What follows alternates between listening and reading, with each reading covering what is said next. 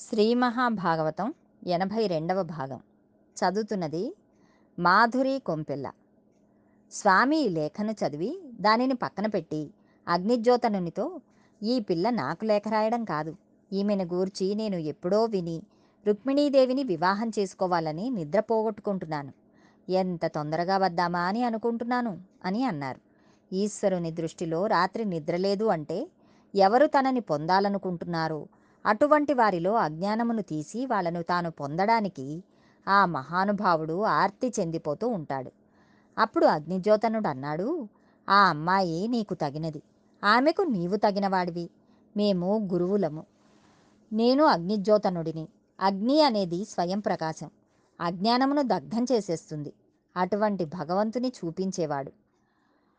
గురువు ఈశ్వర దర్శనాభిలాషి అయిన వాడిని భగవంతుని వైపుకి తీసుకువెడతాడు. మేము గురువులం. ఆశీర్వచనం చేస్తున్నాం.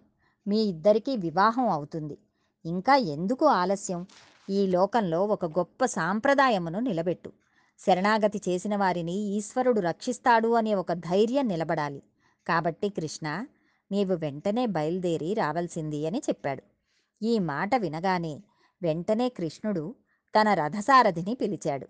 అన్నగారికి కూడా ఈ విషయం చెప్పలేదు. మనస్ఫూర్తిగా పిలిచిన వాడి కోసం పరిగెత్తడానికి పరమాత్మ ఎంత సిద్ధంగా ఉంటారో చూడండి.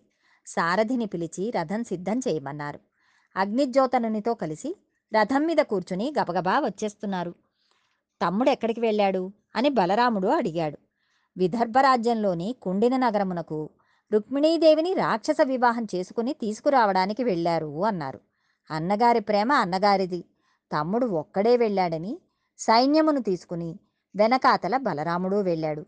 కృష్ణ పరమాత్మ కుండిన నగర వీధులలో తిరుగుతున్నారు. అక్కడి వారు ఆయన్ని చూసి ఏమి అందగాడురా మహానుభావుడు! ఆ నెమలి పించం ఆ జుట్టు ఆ నోరు ఆ గడ్డం ఆ ముక్కు ఆ కిరీటం కస్తూరి తిలకం లలాట ఫలకే వక్షస్థలే కౌస్తుభం నాసాగ్రే నవమౌక్తికం కరతలే వేణుం కరే కంకణం సర్వాంగే హరిచందనంచ కలయం కంఠే చ ముక్తావళీం గోపస్త్రీ పరివేష్టితో విజయతే గోపాల చూడామణి ఎంత అందంగా ఉన్నాడు. నిజంగా వివాహం జరిగితే రుక్మిణీకృష్ణులకే వివాహం జరగాలి అని పొంగిపోతున్న సమయంలో అంతఃపురం లోపల పాపం రుక్మిణీదేవి కంగారు పడుతోంది. ఘనుడా భూసురుడేగెనో నడుమ మార్గశ్రాంతుడై చిక్కెనో విని కృష్ణుండది తప్పుగా తలంచెనో విచ్చేసెనో ఈశ్వరుండనుకూలింపందలంచునో తలంపడు ఆర్యా మహాదేవియున్ నన్ను రక్షింపనెరుంగునో ఎరుంగదో నా భాగ్యం ఎట్లున్నదో. అగ్నిజ్యోతనుడు వెళ్ళాడో లేదో మార్గమధ్యంలో ఏదైనా బడలికను పొందాడో. ఒకవేళ నిజంగా అంతఃపురంలోకి వెళ్ళి నేను రచించిన లేఖను ఇచ్చినప్పటికీ ఆడపిల్ల ధూర్తతనంతో ఇలా రాయడమేమిటని కృష్ణుడు రానని అన్నాడు.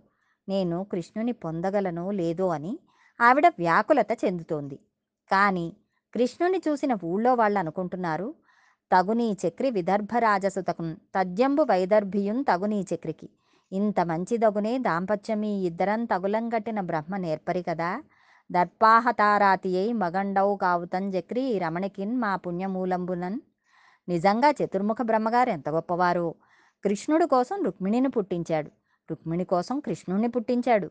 వీరిద్దరూ దంపతులైతే ఎంత బాగుంటుందో. కానీ తండ్రి ఈమెను శిశుపాలనకిచ్చి వివాహం చేస్తాను అంటున్నాడు. వీళ్ళిద్దరికీ వివాహం అవడానికి ఆ శిశుపాలుడి అడ్డం తొలగిపోయి కృష్ణుడు ఈవిడ పక్కన చేరడానికి మా పుణ్యములన్నిటినీ ఇచ్చేస్తాం. మా పుణ్యఫలములను కూడా ఆవిడే తీసుకుని కృష్ణుని భర్తగా పొందాలి అని ఆ ఊళ్ళో వాళ్ళు అనుకుంటున్నారు. ఈశ్వరుని చూసేసరికి ఆ జననీ జనకులిద్దరూ సింహాసనం మీద కనపడాలని లోకం తాపత్రయపడిపోతుంది. అమ్మవారు అన్న మాటలో ఆర్యా మహాదేవి అనే ఒక గమ్మత్తైన మాట ఉంది. ఇదే రుక్మిణీ కళ్యాణమునకు ఆయువు పట్టు అంటారు పెద్దలు.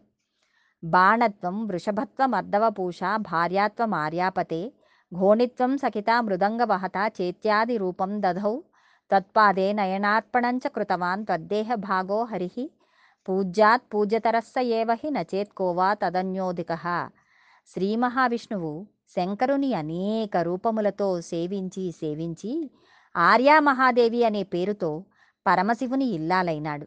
ఈ ఆర్యమహాదేవికి సంబంధించిన పద్యం విన్నా చదివినా ఒక ఫలితం వస్తుంది.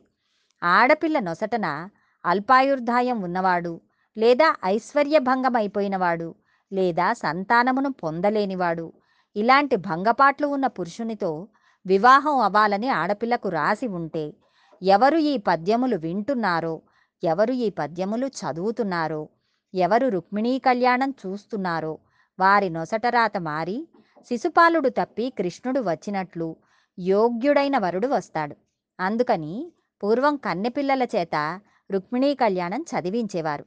రుక్మిణీ కళ్యాణం చదివినా చూసినా మనకి కొన్ని కోట్ల జన్మల నుండి వస్తున్న పాపరాశి వలన ఏర్పడిన కర్మవాసనలు తొలగి బుద్ధి చేత ఈశ్వర పాదములు పట్టగలుగుతాం. అది పెళ్ళైపోయిన వాళ్ళకి వచ్చే ఫలితం. కాబట్టి అన్ని స్థాయిలలో ఉన్న వాళ్ళని రుక్మిణీ కళ్యాణం ఉద్ధరించేస్తుంది. ఇప్పుడు అగ్నిజ్యోతనుడు రుక్మిణీదేవి వద్దకు పరిగెత్తుకు వచ్చి కన్యక కృష్ణుడు నీ గుణములు మెచ్చుకున్నాడు. నీ వంటి శిష్యురాలికి గురువునైనందుకు నాకు ఎంతో ధనమునిచ్చాడు. సుదర్శన చక్రమును పట్టుకుని వచ్చేశాడు. దేవతలు రాక్షసులు కలిసి వచ్చినా సరే రాక్షస వివాహంతో నిన్ను తీసుకువెడతాడు. నీ జీవితం ఫలించింది అన్నాడు. ఇప్పుడు రుక్మిణీదేవి పరమ సంతోషమును పొందింది.